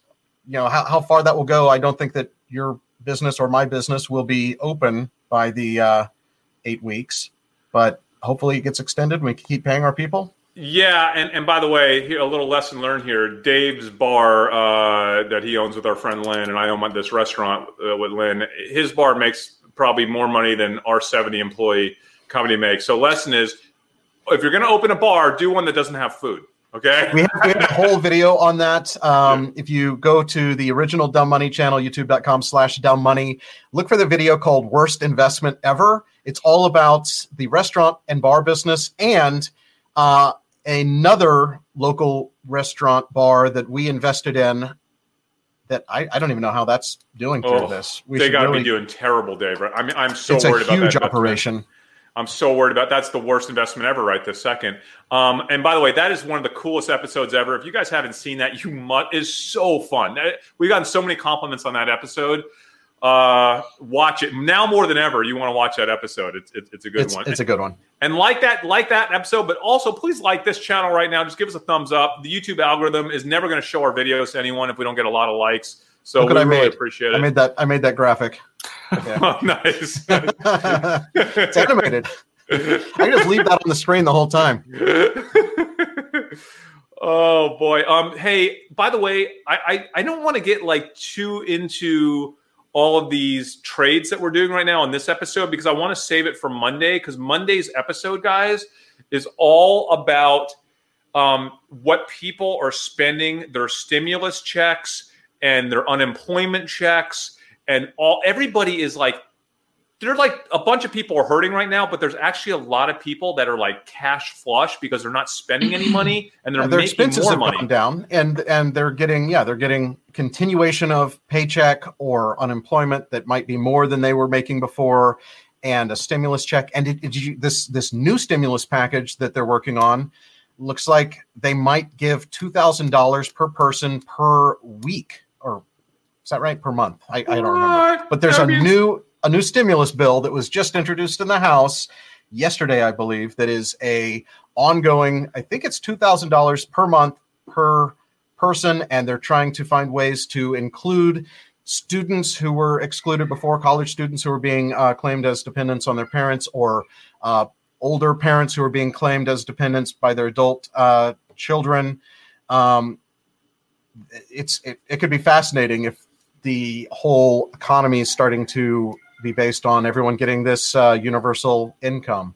Well, and we've been we've been doing a lot of work, doing a lot of research, doing some have some really cool trades that we are contemplating heavily right this second that we'll probably pull the trigger on over the next few days and we're going to talk about on Monday's show. So if you haven't subscribed, subscribe and hit that bell to make sure that you get notified of Monday's episode. It's 11 a.m. Central, 12, 12 p.m. Eastern, right, is when it comes on it's going to be a really fun one. You definitely don't want to miss on Monday. Yeah. Uh, talking um, about Ford. Ford, right, is one of the ones we're going to talk about. oh, we're going to talk about that. We, and you know, we're going to be talking about Amazon. And uh, Brian Cruz lets us know that Amazon physical store visits were up even with the stay at home orders. Physical that, store? That's a question. What do you mean, like Whole Foods or that five, that four star store in Manhattan? What is he talking about? Yeah, I, I, don't know, Brian. Let, let us know what you're you're uh, referring to there. Evil Genius has a question for Jordan because you are the more conservative investor among our group. Weigh in on when you use options. Yeah, I, am not as heavy of an option trader as uh, Chris or Dave. When I'll tend to use it is when I'm completely invested, don't have too much cash, and I just want to, you know, we'll get some idea about something like a chicken restaurant or something, and uh, uh, I want I want a chance of that upside, so I will. Uh, and you know. and actually that so as Really, a conservative and for investor, too, right? Chris and I, there's this certain chicken restaurant, the the uh, the Popeyes trade, also on Dumb Money original channel. You should go watch the uh, Yeah. worst. That that's our other terrible investment where Chris and I lost what a million dollars or something, and Jordan Jordan using options had all of the upside. He had amplified his upside, but limited his downside to losing all of his money in the options. But that downside was way, way less than the three hundred thousand dollars we lost in a single day. I think. J- Jordan, how much money did the million dollars that we lost, me and Dave? Oh, I lost how much money grand. did you lose in that I whole thing? Oh, that's Ten thousand like dollars. 10 grand. Yeah. Yeah. Well, it pays to be conservative sometimes, but uh, if you look at what Chris has done, making two point five million dollars since Monday, Sometimes you lose out. you're you're a little conservative and and just bought your Amazon at its all time high. We'll see. We'll see. I Yeah. think you're going to do fine in that trade anyway. hey, by the way, uh, you know Jordan, uh, you know, and I, I I've had other people send me the same question this week. They're like, "Is it too high now that I don't already own stuff?" And I'm like, "Listen, the only thing I'll say about that is." I don't believe there's any such thing as a hold. So I told Jordan this morning, I'm like, well, you think you just bought Amazon's all time high, but so did I because I am rebuying all my stocks every minute of the trading day. Every minute that I don't sell a stock, Okay, yeah, I'm you have re- to explain that because Yeah, so- because you're not rebuying, you're not buying, you know, another five million dollars worth of Amazon. every No, no, day. no.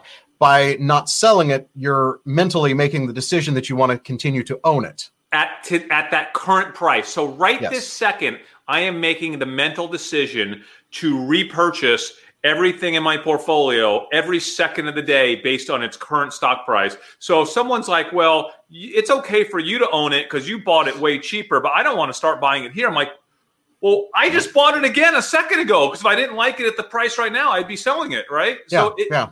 It's it's the number one mental issue that people have investing is they let their past gains or losses impact their current decision making and that is completely flawed way of thinking. It's something that i learned as a kid. It's so hard to stop thinking like that and especially when you see, watch cnbc and they're like well you know i wouldn't recommend this for new owners but if you already have it it's a hold. I want to put my fist through the screen every time i hear that these idiots saying stuff like that I mean, it just makes no there's only It one makes time zero sense. there's only that's one time that makes sense when does it And- make and sense Literally, when they had that show, I don't know if it's even on CNBC anymore, but that buy, sell, or hold show makes that that was an infuriating thing. And this is the number one thing about getting your head around investing. It is it is either buy or sell. There is no such thing as holding. If you are holding a stock, you are doing the exact same thing as buying it that ver- that very moment at that very price. Holding Yeah. doesn't make sense. You're just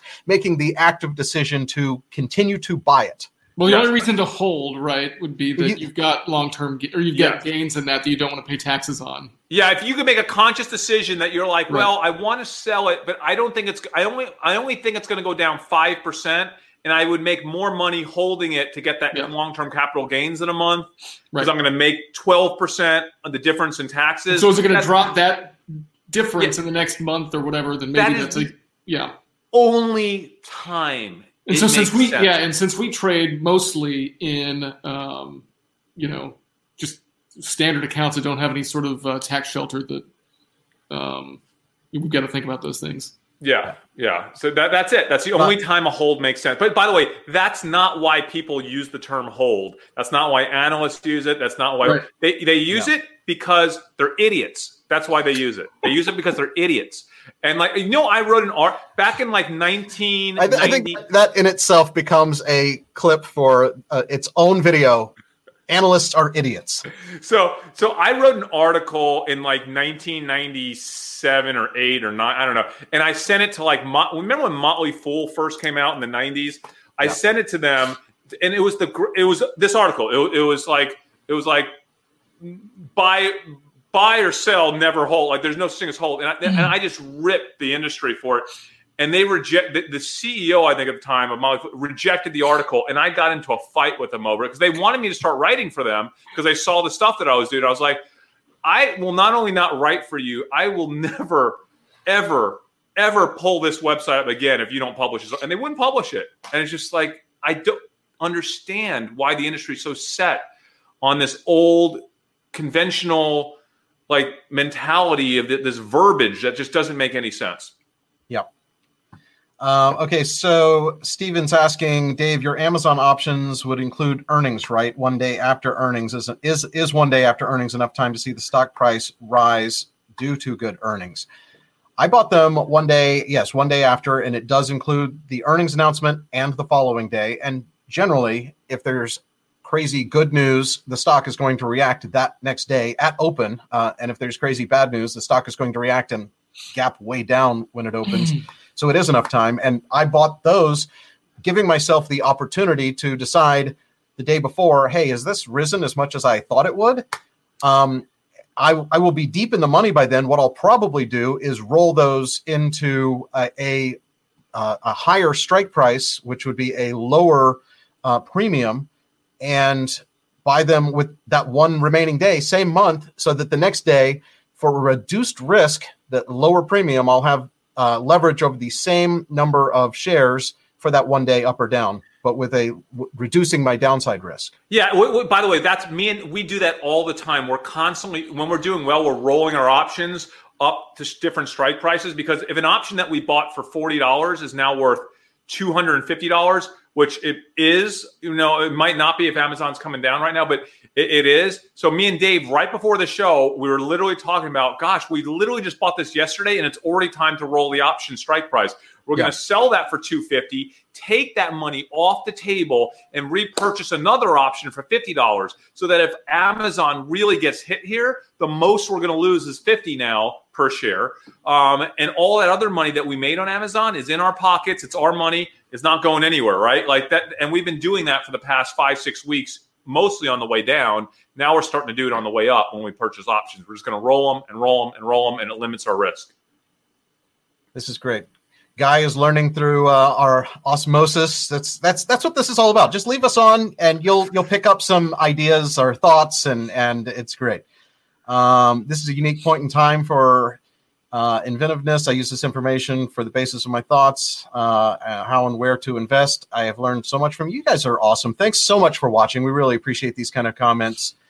Um, are you Uh, planning sir- on sir- going over spreads, or is that out of topic? It's it's really out of topic.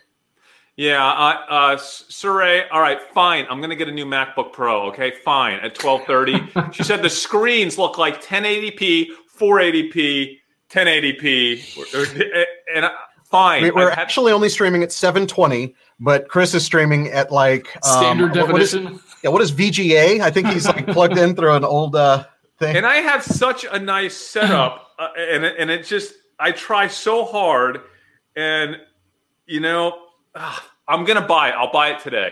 Done. I'll I'll, I'll, I'll get it today. Um, Dave, I'm gonna send you a, a Looks like picture of my setup Merv- today. Okay, yeah, I want to see that. Merv is uh, correcting me, so if you heard me say something incorrect, um, I apologize. Don't forget that each contract controls 100 shares, so the $6,000 discount would apply to the 2.4 million, not the strike price. Yes, that that makes Uh, sense. If you, in context, if you remember that, that's that's these these comments are from a while ago. Let me scroll down to some newer ones. Well, I'm trying, looking I'm trying Will to get all the good ones. Will Holmes at 1234 says question if I buy one contract of CCL Carnival Cruise uh 1250 strike price. He's not telling me if it's a call or put by the way. Uh, but okay so if I buy one contract of CCL 12 at the $12.50 strike at $5.40 expiring January of 2022 whoa! What? uh Or maybe and, um, January 22nd, but probably 2020. and and, and Carnival goes to 15 the most I'll make well okay no no no if so if you buy the 12 dollar 50 cent strike and Carnival goes to 15 your option is only going to be worth two dollars and fifty cents which is less than half of what you're paying for it so here's a here's a really good exercise we do all the time guys if you're paying five dollars and forty cents for a an option with an for the strike price of twelve dollars and fifty cents. This is a call. I'm, I'm saying it's a call. Then you need your break even. Okay, so Will, you need Carnival to go up to seventeen dollars and ninety cents. So you add the strike price plus the premium at seventeen ninety. That's your break even. It has to hit that price by the January of 2022 for you to break even. Everything above $17.90, you'll start making money. Now, that said, if it hits that price or anything close to it before January 2022, you'll still have a lot of time premium left. And you don't need it to go that high. If it even goes up $1 today, you'll make money. Just going up $1, you make money today. But if you're really going to wait this out till January 2022, you need to hit $17.90 just to break even. Okay, guys, that's part of the exercise you have to go through when you price these options out. Yep. Hey, look who's on. Our uh, buddy Len. He's saying that uh, Jordan, your head is extremely yellow. I think that's your. Yeah, I must have been. I must have been looking down. I don't He's see Lynn. Am I behind on comment? I I don't. yeah, I you're. you're yeah, twelve thirty four. oh, I don't see Um, my head. Um, Hey, Lynn, if you want, if you want to join and talk about uh, anything, just let me know. We'll uh, we'll patch you in. He's he's our Um, partner in the bar and the restaurant that we always talk about. Yes, yes. And and Lynn got a little a little you know, he's kind of like us. I mean, he, he's he's thinking this through and he got a little nervous and sold out a lot of his stuff and he did buy Amazon and Apple, which is good. And he And has Zoom. Zoom. And what else does he have? Uh, Zoom is, is the only one, other one I know. Oh, you know what Lynn did? I was talking to him for a couple hours and he got all excited about Ford and pulled the trigger on Ford. He's in Ford now, but uh, um, but he but he really is not heavily in the market, so he feels kind of bad, like he's missing out the last few days. And that's the problem here, is that you don't want to overthink this market too much. You remember, at the end of the day, if you go back a couple episodes, the Roaring 2020s is coming next year, right, Dave? Jordan, Yes, and you is. don't want That's to completely miss out on that. don't so want to miss out. you don't want to like be too light, right? in this market. Uh, who are the losers in options? Sounds like there's more than one. That's Winnow who just came in at 1238. Well, the loser, the loser, it just depends on what happens. So if you're making money on an option, someone else is losing money on the, the guy that wrote it to you is losing money. It's it's really that simple. Um, if you lose money on the option, the guy that wrote the option is making money. It's just Yeah. it's just Yeah. like buying and selling stock, guys. It's no different. And when you write an option, you're you're given money at the time you sell that option. Writing an option and selling that writing is a synonym for selling. Um, you you get that premium up front, but you have the risk of losing if the stock doesn't go in the right direction for you. Hey hey, guys, can I talk? I do want to talk about one trade that I, I made already, and I'm going to continue to make. I'm really not feeling comfortable with my Google or my Facebook. I know I've talked about this.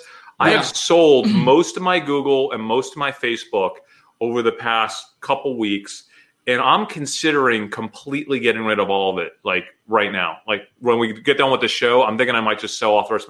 And here's why: I just don't like the the ad picture here. Like I, I think the ad business is the one business that is just in just as bad shape as everything else, like restaurants and travel almost.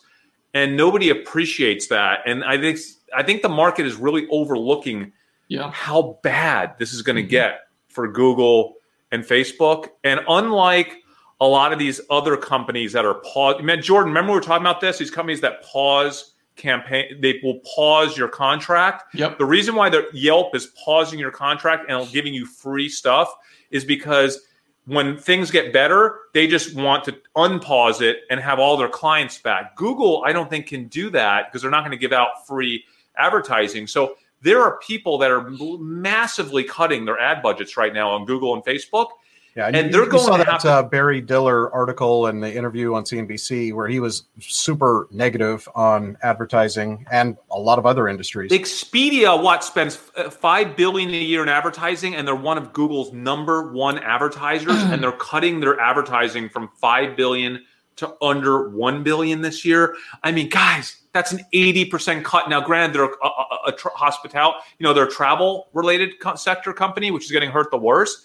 But no restaurants are advertising no travels advertising, right? I mean, these are some of the biggest sectors for advertising. I mean, I on and small business, right, is, is some of the biggest sectors for advertising on Google. I really just don't love them here, like 15% under their all-time highs, wherever they're at Yeah. right now.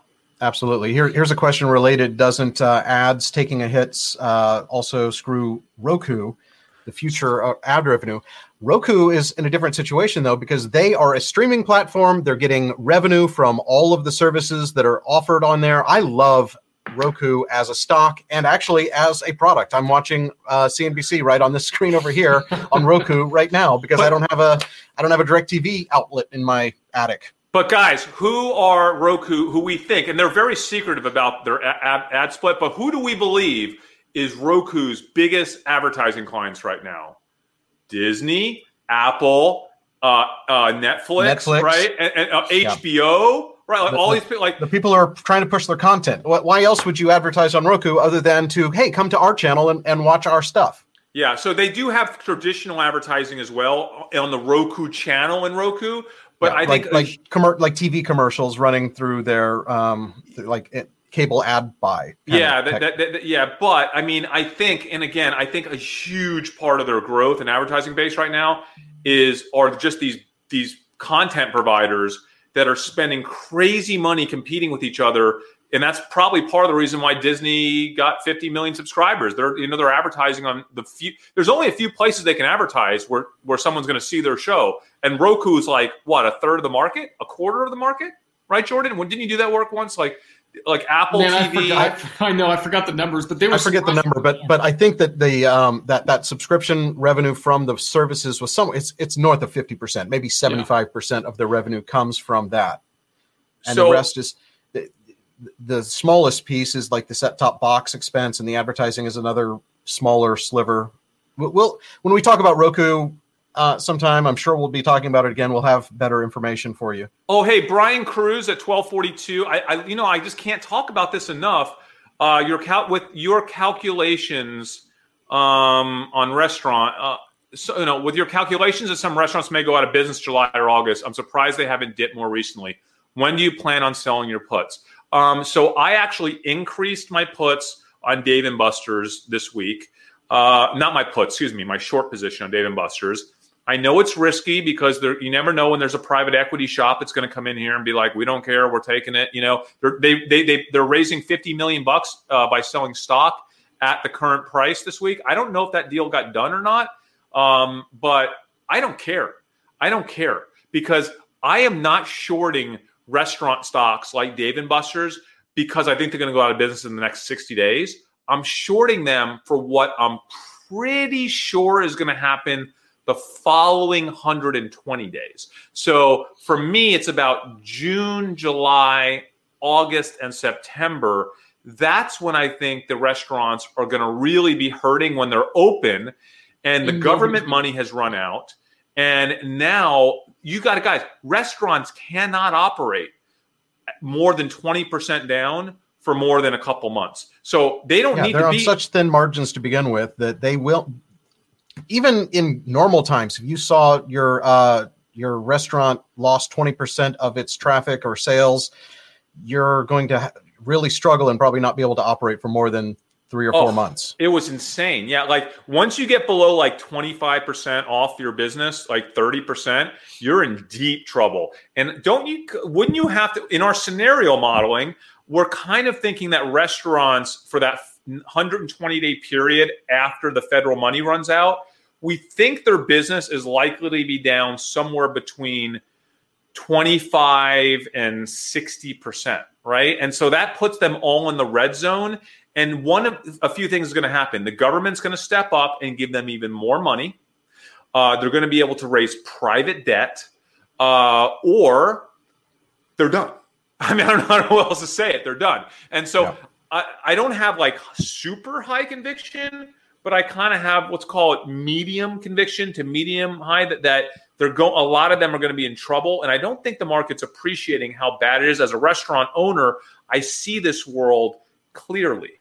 Okay. And so I'm not guessing. I mean, very few people on Wall Street truly understand what it's like to be a restaurant operator. They don't realize how horrific it is to do business at 25% off your, your revenue level. I, it's just not possible. You, you can't, it's not like, oh, it's not like a business where like, we'll just take, do less staff. You still need your kitchen. You still need your management. And guess what? Your staff, your waiters, cost you almost nothing because they're like you pay them minimum wage. They make their money off yeah, of it's tips. all it's all So- tips So it's that's not where your money goes. Your money goes into like paying for we pay thirty thousand dollars a year at our restaurant for like uniform, like get our towels washed and stuff. Like it's just there's so many expenses that once you decide to open up, you kind of can't just cut it, right? Yeah. It's I mean, a- you're not having to do your towel laundry right now, but you're paying a lot in rent for that uh, that giant facility that you have. But Dave, once the restaurants open, they do have to pay for all of that stuff Yes. again, right? Yeah.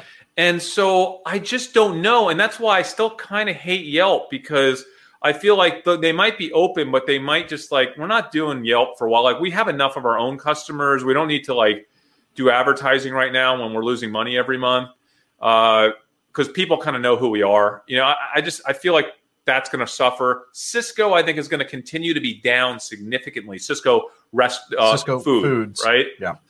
So I'm still short Sysco. I'm really short Dave and Buster's, only because I think Dave and Buster's is like one of the most at-risk restaurant chains. I'm looking at some others, and we'll talk about that on Monday.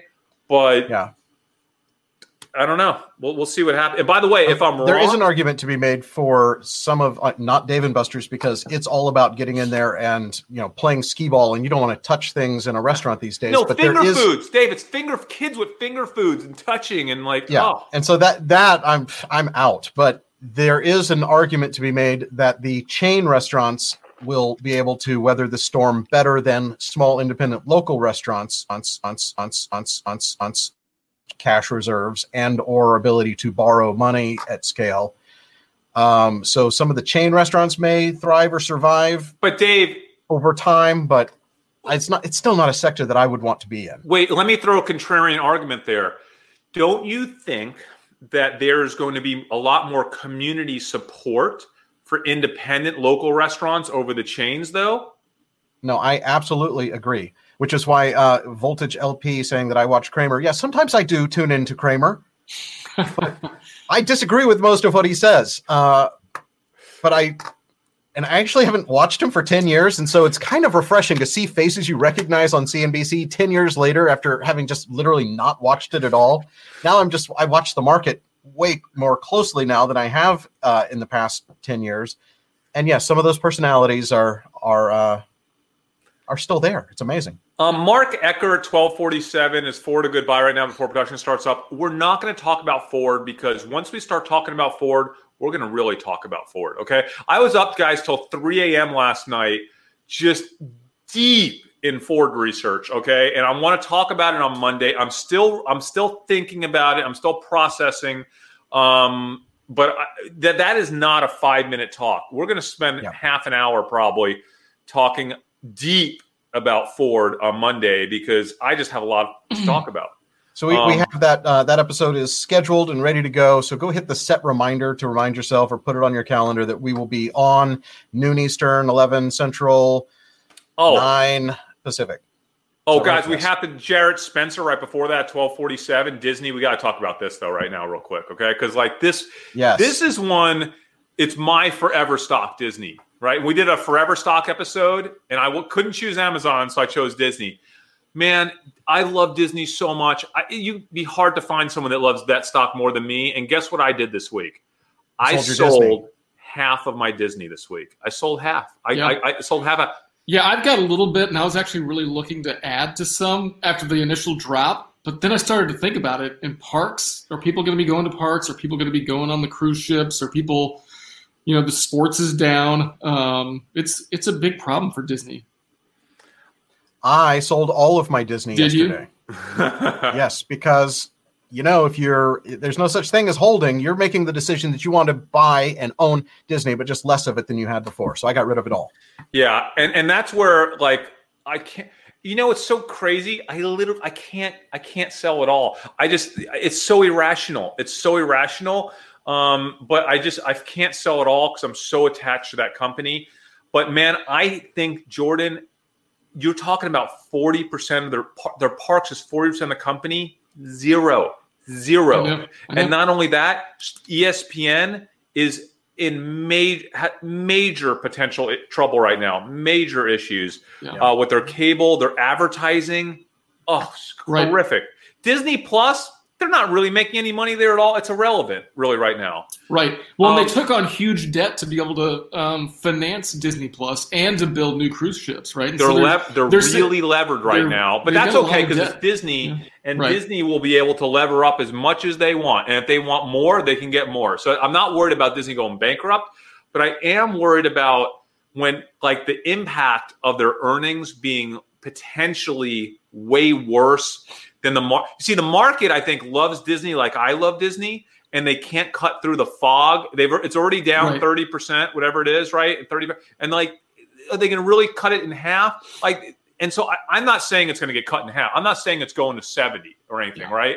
But I would love for Disney to drop 20 bucks and to buy in like in the 80s, right? Like I would love Yeah. to like right. If you could rewind time and pick it up when it hit its lowest at 86, maybe I think that's it's the one of those- price. you then why don't you sell some 80 puts? oh my god. Take some guaranteed money and then also be able to buy it at 80 if it ever goes to that. Right. You know, you know why you, you you've just made profit without Yeah. any risk and if it goes to 80 you bought it at 80 if it, if it goes to 60 you still own some at 80 You know Yep. what, Dave? If there was ever a time for me to sell puts, this would be it. This would Yeah. be it. And I'm not saying I'm going to do it, but I'll consider it. I'll look into it after the show today because if there's ever a time to do it, this would be it for me. On I can tell you that I I own some Roku stock but I would like to own more but I don't really need it so I sold some Roku puts for guaranteed guaranteed profits and to own it at a price that I'd be completely comfortable owning it. I also have sold puts in oh Crown Castle that uh, that REIT for um, for uh, Yeah. cell towers. I own 500 shares. I'd own 500 more if it went down to $150 again. It's at 162 now, but if it went down to 140, I I think 150 is a good price for that REIT. So I would buy, I would double down and buy more. That so, but I have guaranteed profit if it stays up. Yeah, and by Yeah. the way, let's remind everyone. Chris Erickson says twelve fifty two. Be careful what's selling to open call. Like, yeah, you, we're only talking about for the most part buying, going long calls and puts. Like Yeah. when once you start writing options, guys, that stuff is so risky. It is likely not something that anybody should be doing unless I you're more do it. I, sophisticated. I'm uncomfortable with it, and I, I understand it really well. Yeah, and, and even and listen, any option at all. The options are not something you just kind of hop in and, and you need to spend some time, do some paper trading, learn it, learn Yeah. it before you do it, and speak to your financial advisor if you need to to make sure that your risk tolerance is appropriate for options. Because listen, again, don't mimic what we're doing. We're at a very different risk tolerance than, than, than a lot of people out there. I think that paper trading advice is great because you can go in, look at the bid, see what you would have been able to buy that for, and then wait a few days, go look at it and see what you would be able to sell it for, and just like see where you won, see where you lost, and start to learn. Oh, I would have lost all my money had I done that. I would have doubled my money had I done that. And it's really a good way to to kind of tiptoe into options for the first time. When you're talking about, uh, it looks like we had some comments of other uh, restaurant stocks to consider. Chuy's is um, a publicly Yeah. traded. It's a smaller chain, but I think feels more You know, local. you know what? You know what though, man? It's, the, it's one of the only com- only meals that besides my own restaurant we order in is Chuy's because everyone's loving Mexican right now. Like because you can't make Me- Mexican food, you can't really food. make at home. So a lot of like in our neighborhood in Dallas, Texas, the Mexican restaurants are like the only restaurants that are you can't even get delivery windows because they are going nonstop. Like But they also night. deliver margaritas, which is a pretty that's a pretty big uh, so reason. does to- Chelsea Corner. only, only in Texas. Only in Texas. So, um, interestingly, I had uh, Chuy's delivered through DoorDash yesterday or the day before, and it said it was like a 23 minute turnaround. Uh, then I kept getting updates. They were so back backed up, it took an hour for it to get here. It still got. They still didn't cook it, and it, it got to my house within 10 minutes of it. Uh, being made, so the delivery system was working, but they their orders were completely backlogged. Yeah, so if I'm going to short a restaurant, I'm going to short like you know uh, business lunch places, right? Like like steak places, Yeah. and, and sit down any Oh. sit down restaurant that's not Mexican, basically. Look, this this is one to show. I don't even know if Chuck E. Cheese's is a public company, but Are if it public? is, Crockett is that public? that's Michael Crockett. I, don't- I don't know. Uh, but yes. Uh, oh, and this is interesting. Uh, I tried to short play yesterday, but Schwab told me they don't have enough shares to loan. That that's Oh, are they, are they 100%? Who? But here's Who? here's the thing.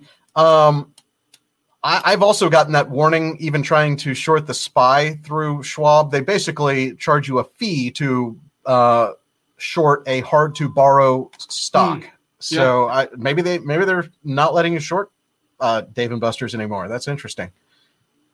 Um, is it? po- I think Chuck E. Do, Cheese. do you want to are- um do you want to quickly go over the difference between what a put is and what a short is, or I can while you're looking at Chuck E. Cheese. I I think put is everybody knows what it basically. It's why would you choose one over the other, right? And uh, Yeah. yeah. Well, a short, uh, the, the biggest reason why people will choose a put over a short is a short has unlimited loss potential. Yes, Theoretically. could go to zero, and you could lose all of your money. No, no, no. If it goes up, no, I'm saying it has. No, Oh, if yeah, you're yeah. shorting it, it, Oh, it could go up. In, it technically, it could go up infinitely. And by the way, it's not a theoretical. It actually has happened a couple times. Once with with uh, Volkswagen, I think it was a few years ago. Was it Volkswagen or Porsche that it went up like 30x? Uh, It was so insane. It was a short squeeze that Mhm. people kept buying it, and there was no way to cover. It's very rare, but there is a theoretical risk when you short a company that people can squeeze you and you can't catch up with it. You when you go to buy your shares back, they'll make if it's not very liquid, they will force you to pay the most insane amount for those shares. And Yeah. meanwhile, you're Yeah. making a thousand dollar investment, you just lost a hundred grand on, right? Because because because when you're short a stock, you um, have to cover that stock, and there is a threshold that they will allow you to go. And it, once you're once you're it's basically yeah, there's securities trading on well, margin. yeah, there's securities laws around this, right? It's Yeah. one and a half x, right? Of the uh, of well, the it, it varies by stock. So some stocks are, are more, some some are less. But Yeah. there is a, definitely a threshold that you're required to buy that back um, Yeah. based on the equity in your account. Um, and so yes, you, that's that's what a short squeeze is, and that's why Yeah. a put option is less risky because even though you can lose the entire tire tire tire tire tire tire to have an unlimited loss, you're just going to lose whatever you invested. Yes, and by the way, on um, you know stocks uh, uh, on a, a put option gets you leverage too. So the short, the most money you'll ever make on a short is the amount of money you invest. If it goes to zero, if you invest a thousand dollars on a co- company that's trading at eight bucks and it goes to zero, you made a thousand dollars. But you can buy puts and potentially make five or ten or twenty x leverage. So on a thousand dollar put investment, you might make ten thousand dollars theoretically, right? So that those are the primary differences and why you'd want to look at one over the other. And it looks like we're coming up on the two hour mark. Thank you guys so much for staying with us the whole time. Uh, we have we've had so many viewers, so many comments, but I think we need to cut this one. And we will um, we were, we're going to be back on Monday with that episode that we keep talking about, where we're going to be showing you the things that we're investing in that we think people are spending their stimulus money on. The the the best way to to profit from people spending their stimulus money. Um, we also have to remind you. Let me see if I can pull my graphic up again. Dude, I Monday's episode is going to be hot. Like I, I can't wait. Like I'm actually. It's been a while since I've really like really looked forward to an episode. Like I'm really looking forward to this one because it's just fun. I've been doing the research. I have a lot of ideas. I want to talk them through with you guys. I want to. I want to hear comments. I want to hear. By the way, if you guys have any have any ideas for Monday's episode, what we're, we're coming with ideas, but you can leave comments in this episode in the in the comments that are under the replay of this episode, which will be uh, live as soon as as soon as we're done. Um, leave comments about your ideas because we're going to be talking about the thing. We're going to each come with ideas. We're going to be looking for the chat, and if you have anything that you want us to research, let us know in the comments. absolutely. And be sure you uh there's a new smash the like button graphic. smash the like button. It does help us out with the YouTube algorithm.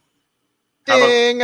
Great If you're not already weekend, guys. subscribed, we, nef- we we want you to sc- subscribe to both of our channels, Dumb Money and Dumb Money Live. Also, my other channel. Hey there, Dave here. Thank you guys so much for watching. We are Dumb Money. We will see you on Monday.